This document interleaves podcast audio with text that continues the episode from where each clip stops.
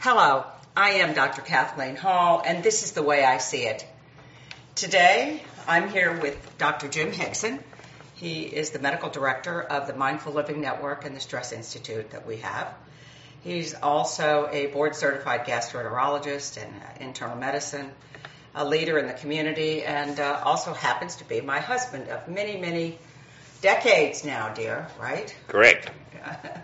And um, what we're going to talk about today is I think we can't live in Atlanta, Georgia, as long as we have, and Jim, you're from the South. So I don't think that we can go by this milestone without having uh, some discussion about John Lewis and his legacy on all of us, not just the United States, not just the South, not just on one race, but on the world. And so today, that's what I would like us to talk about. And I consider, as um, John Meacham did, that John Lewis was a living saint.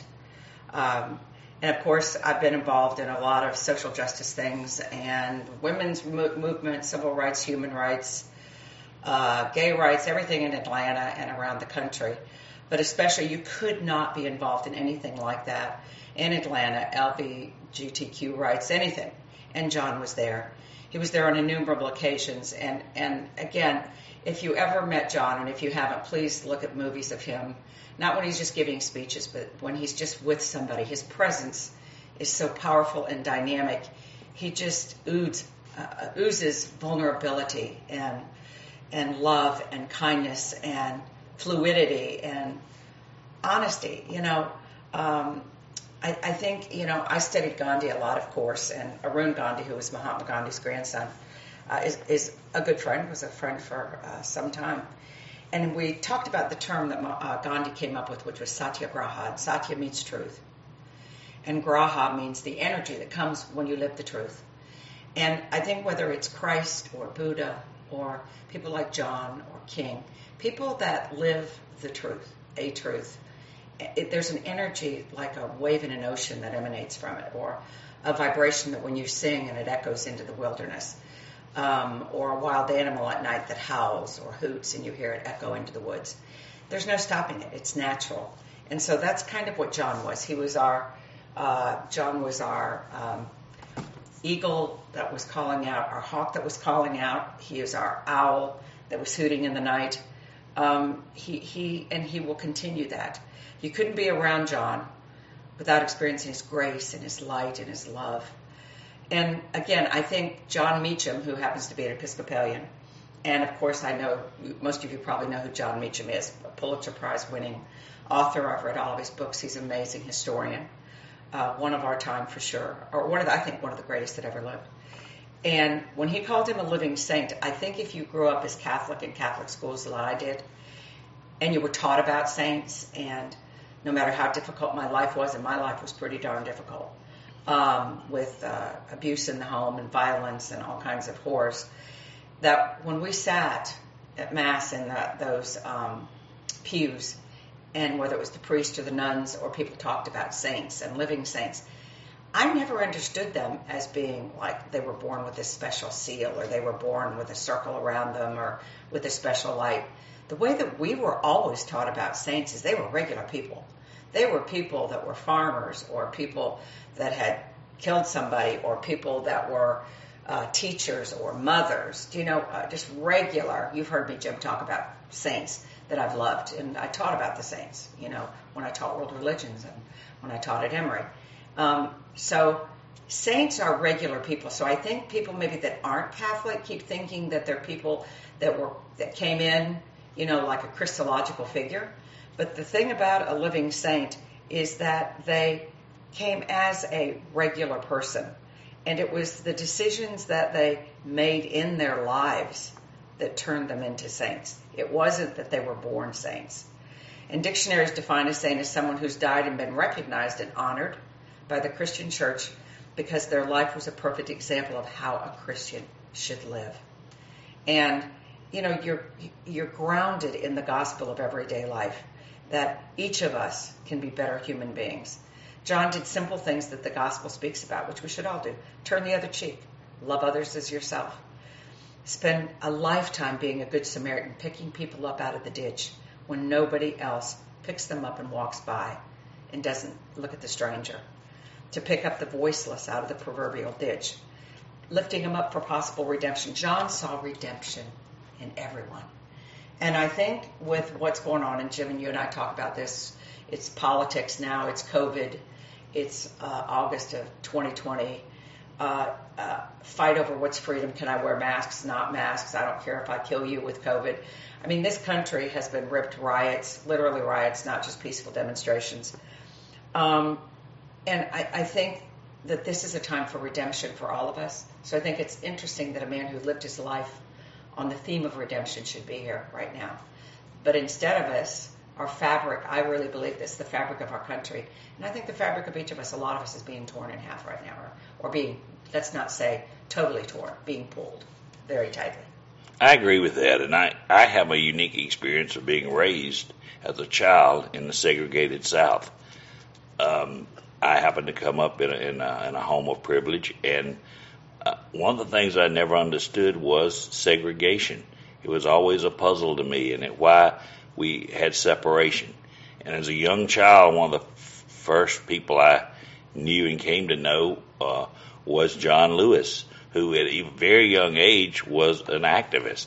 And I think that that's something that uh, I, I always looked up to him as someone who was willing to die, was willing to suffer for the devotion to his ideal. And I just think that it, he was an icon for many of us as, as a as a not just a saint, as you call him, but as a hero. Because you got to remember, in the South, there were a lot of us white people, many, many, many, who felt that segregation was wrong and it had to end and something had to change. We also felt that education for both blacks and whites was a way out of this problem. And so we all were striving for that and and To, to get to a better place together. And John was always about that. He was always took the high road. He was always about love. He was always about peace. And wherever you saw him, you, violence may have followed him. He never created it. Well, also, he was I, the victim of it. Well, and I think you, you know, you've really affected my life tremendously because I didn't grow up here. I didn't grow up in the South. So I've never seen what you've experienced. When you told me where it said white only, coloreds, the bathrooms were separate, you went to segregated schools, I think, most of your life? All of my life. All your life? Um, until I reached college. Until you reached college, you never... It, it just breaks my heart to even think about it. Um, and then you talk about the bathrooms, that it was a norm for you, right? Colored and whites? Absolutely. Water fountains, restaurants. It was awful. It was awful. And we, the, the pejorative way we treated the other was, uh, was despicable. And, and then in your hardware store, what if somebody came in and had to go to the bathroom? They just had to go somewhere else. There was no place for them, and so it was. It was. It's a terrible, terrible place to to be raised in at that time. And he was. He was a beacon of hope. But also, I think it's important to realize that people like you that grew up as a child in that, part of your propensity to get an education and get out of where you grew up, the small town in South Georgia, was you said that hearing the N word, hearing the. seeing the signs, seeing the way that black people were treated, seeing what was going on in the world. Uh, you said that that was part of your biggest drive to get out of there, was you knew an education was your only way to go out and not ever go back, is what you told me when we Absolutely, were absolutely. And then I... you said that the other thing was being a doctor, you could make a difference. And um, and I think it's interesting now that probably most of your practice is African-American, black, who you love, who you cherish. Um, and we've spent our whole life, as we well know, whether it's starting um, foundations or working with inner city African-American black boys to help encourage and change their lives. And part of that inspiration came from your childhood of seeing the injustice. And part of my hearing your stories and asking what we can do. Here we go back to redemption, to redeem the childhood that you had and the experience that you've had. Because I didn't have that as a primary experience. Yes. I've, I've seen it in these clips we see during John Lewis's death. I see the white and the black bathrooms, get it. I see all that stuff, and then you tell me you lived it. it it's like we lived two unbelievably different Abs- lives. Absolutely. The, the South in the fifties and sixties was a different place. We have transformed tremendously in this country. We've come millions of miles. We have millions of miles to go, but we can get there with love and honor and respect. We can also get there with what I talked about earlier. We must hold high education. Every person in this country must become educated. We've got to keep pushing for that, because the more education we have, the more we listen to other people, the more understanding we have, the more compassion we have. John Lewis was a perfect example of that, and we should all take that going forward. And also, I think we can't judge, you know, people judge people, a lot of people like Jim that grew up in the South, and maybe it was segregationist South, and think less of him. I'll never forget, I'm not from the South. I came from Ohio and was raised in Florida, and um, very educated and everything. I met Jim, and part of my mother had a heart attack when I brought Jim home, and he had a Southern accent, and she hated him, for didn't she, for a very long time. And in the same vein, Jim's mother hated me. His, your mother hated me. And it was because she saw me as the, the feminist, um, uh, civil libertarian, uh, social justice person coming into the South, changing their norms.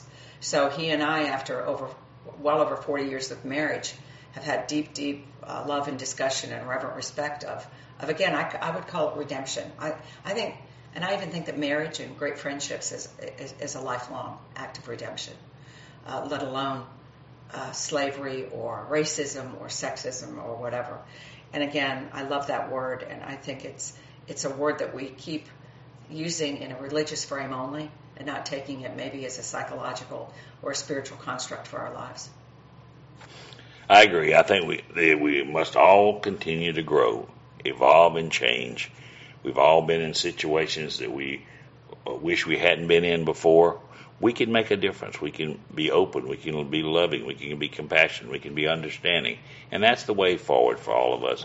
John embodied that like no one you'll ever know, and we will dearly miss him. So what I'd like to do is, um, and, and so we've talked about a few of our words. I don't want to leave John's life without maybe reflecting on some words that were spoken about John uh, on the week of his death, and so I thought uh, Jim and I would go back and forth, and in case you missed some of these illustrious Americans and what they said about John, I'd like to just repeat some of the amazing things they said. Um, Jim, do you want to start out with what Mitt, Mitt Romney said about Absolutely. Him? Mitt Romney, uh, as we all know now, we have a divide in this country, uh, Democrat and Republican, uh, that prevents us from doing a lot of things now. The divide is really terrible, and we have got to break this divide and unite. It's interesting that Mitt Romney, a Republican senator from Utah, who's very progressive, very intelligent, and well-educated man, I might add, had this to say about John Lewis. With the passing of John Lewis, America has lost not only a man of history, but a man for our season. Oh, how much, oh, how we need such men of unwavering principle, unassailable character, penetrating purpose, and heartfelt compassion. I love Mitt Romney. I do. Uh, and I'd like to read one by John Meacham. My, my, uh, I just love him anyway. Saints are willing to die, to suffer, for their devotion to an ideal. John's instinct was to live with reversals. I want you to think about this. John's instinct was to live with reversals. Be kind when your instinct is to be cruel. When our human instinct is to be greedy, be giving. John Lewis is a transcendent figure in history. John Lewis believed love was not an ideal. Love is a reality. When you were with John, it felt like you were in the presence of another worldliness. And John Meacham can speak to this because his, bio, his uh, biography will be out this month, by the way, on John Lewis, and they became very close. Another interesting uh, Republican I'd like to read was a quote from President George Bush. He, in his uh, eulogy at uh, John Lewis's funeral, he said, "We've always uh, been able to communicate. We may disagree, but we've never been disagreeable." And he had this to say about him. God asked, "Whom shall I send?" With our responding, Isaiah responding, "Here am I, send me." George Bush comparing the civil rights icon to the biblical prophet Isaiah. John Lewis heard that call a long time ago in segregated Alabama, and he took up the work of the Lord through all his days.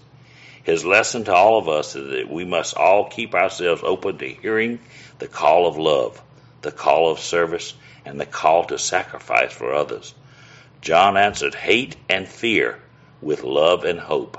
how powerful that statement was. And do we ever need it now more than now than ever? Ever, I mean, ever. With the hate and fear, that the fear mongering that's going on in this election, the hate with masks, no masks, this COVID crisis. Uh, I, I just, it's it's breaking my heart. So all of us, please, please, let's be redeemed by love and fear. Thank you, George Bush, for that. And also David Remnick said, we all need to inherit John's fierce optimism. He never, ever, ever gave in to despair. His effervescent optimism never failed him. So, and also, please, this has been a time of despair, don't you think? Oh, you absolutely. And I, you and I turn absolutely. on the news. Uh, most people can't watch the news. Uh, we have, what, over one thousand people dying a day. Uh, we're up to one hundred sixty, seventy thousand people dead from COVID. Uh, we have an election that's getting more vicious by the day, elections all across the country. And if we look across the world, um, it's just, please, we cannot give in to despair. We have got to be redeemed by John right now. And again, um, by his image, by by the strength we need right now. Would you like to uh, do Bill Clinton? Sure. Bill Clinton at the funeral also in his eulogies stated, I would infect every American with whatever it was that John Lewis got as a four-year-old kid and took him through a lifetime to keep moving and to keep moving in the right direction and to keep bringing other people to move and to do it without hatred in his heart with a song of love and to be able to sing and dance. President Clinton said if he could ask for one thing before he died, this would be his wish. I think John uh, uh, really carried the mantle of one of the sayings that I think about sometimes, and I always talk to Kathleen about this, is sometimes we get in moments of despair, we get down, we get depressed. I look up and I say that we all must, we must endeavor to persevere. We must endeavor to persevere. John lived that every day of his life. Yeah. And that's my amen. And finally, uh, Senator Cory Booker said, the most powerful force on earth will always be unarmed truth and love. Most people measure life on wealth and possessions. John's measure of life was an undaunted commitment to justice for all. He taught us what hope is. Hope is callous. Hope is bloody battle. Hope is a muscle that needs to be flexed every single day. He saw dignity and divinity in all people. Oh, God, I just love that. Because, see, we think of hope as some effervescent, sweet, like a bubble, you know, like a butterfly. And, baby, he's just calling it out. Hope is callous. Hope is bloody. It's a bloody battle. Isn't that cool? I just love it. I mean, that's the battle cry. And so how I would um, like to leave John today is um, to say that we've talked about John, but John's gone. And, yes, his legacy is going to live on. But each of us, each of our hearts and minds and souls have been touched. Again, we do not need to despair. We need effervescent hope. We need dignity. We need redemption. This is a time for every single, remember what saints are. They're regular people like us. So I don't care if you're a ditch digger. I don't care if you're a teacher, a doctor, a plumber, a mom, uh, at home unemployed. Each of us, each of us are called to the gospel. And again, I'm not really extremely religious at all, but by the gospel, I mean the tenets of every faith. I was a professor of world religions, and by that I mean turn the other cheek, be kind, loving, forgive. And we have to realize, please, this is not the masks, the fighting, the red and blue fighting. It's not about our independence. Everybody keeps saying it's about our freedom, our independence. Well, I don't want to wear a mask. This time in history is showing us we will not survive without interdependence. And that's what John was all about. Redemption means interdependence. And again, whether it's a successful marriage like we've had, don't you think whether it's being a physician and the group that you've had at your hospital, Jim, it's interdependence? You have to work together. You we have, have to... to work together. This is the, the most insane thing. And uh, just like bringing a family together, we are one family. We are the United States of America. It's called the United States of America, interdependence. So, okay. I'm calling everybody to sainthood. If you have any ideas for shows or want to have a conversation, please uh, go to info at our, O U R M L N dot com or info at mindful living network dot com and write me, Kathleen Hall. And uh, I'd love, we'd love to talk about what you want to talk about. Any response to anything that we've said, love to hear you. Um, I want to thank you, Jim, for being here today. Um, I know you got to rush off to the hospital. Um, and I'm very, very grateful for your reflection because, again, most people can see these things on television. You lived through that, these Absolutely. times. It was it was where you were born and raised, and so I, I honor your reflection of this too. So thank you for joining us. Thank you for having me. It's been a pleasure as always. And this is The Way I See It, and I am Doctor Kathleen Hall. Thank you for sharing our time today. Bye-bye.